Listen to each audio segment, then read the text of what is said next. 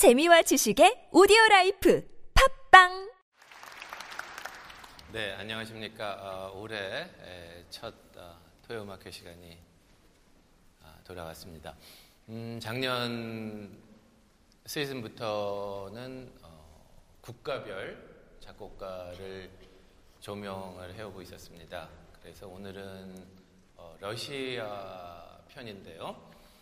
음, 서양 음악사를 이야기하면서 러시아를 빼놓고 이야기한다는 것은 거의 불가능할 정도로 이 러시아가 배출해낸 어, 작곡가 또 연주자들은 정말 이루 어, 말할 수 없을 정도로 훌륭한 사람들이 많이 있습니다.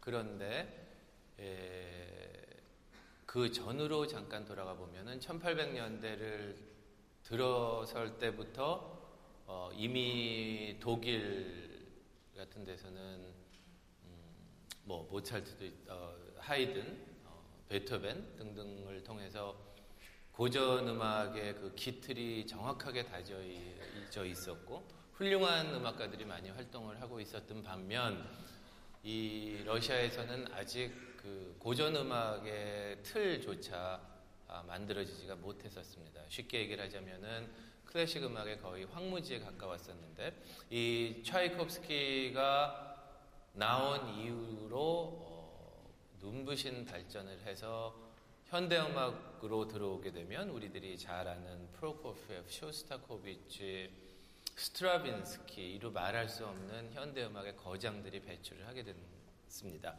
그러니까 다시 말하자면 이 차이콥스키가 러시아에서 일종의 선구자 역할을 했다고 할 수가 있겠습니다. 후반부에서 조금 더 차이콥스키에 대해서 더 자세히 알아보도록 하겠고요. 오늘 전반부에 연주해드릴 이 바이올린 협주곡은 음, 뭐 이때 서양 음악사에서 봤을 때 베토벤 협주곡, 브람스 바이올린 협주곡, 멘델손 협주곡 뭐 유명한 곡들이 많이 있는데 아마 아, 그 중에서 가장 연주가 많이 되고 관중들에게 사랑을 많이 받는 곡이 아닐까 그렇게 생각을 합니다.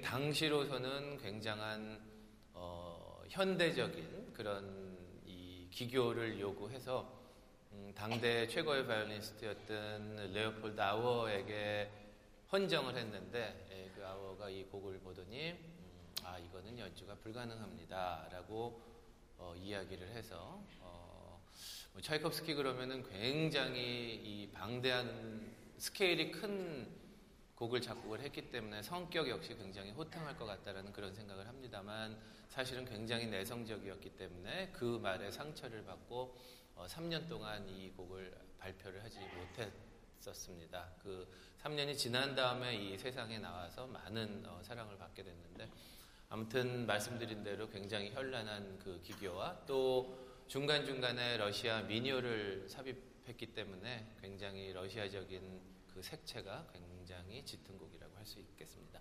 오늘 연주를 해주실 박지훈 양은 어, 뭐, 이, 이, 우리가 이 토요 콘서트에서 모시는 연주자들을 제가 따로 소개한다는 게참 어, 무의미할 정도로 다 훌륭한 분들이기 때문에 어떻게 에, 뭐라고 설명을 해 드릴 필요가 없을 것 같은 생각이 듭니다만 아무튼 어, 한마디로 축약을 하자면 어, 우리나라 이 바이올린계의 미래가 이런 분들에게 달려 있지 않나라고 생각을 할 정도로 어, 훌륭한 바이올리니스트입니다. 현재 어, 프랑스를 어, 본거지로 해서 활동을 하고 계신데요.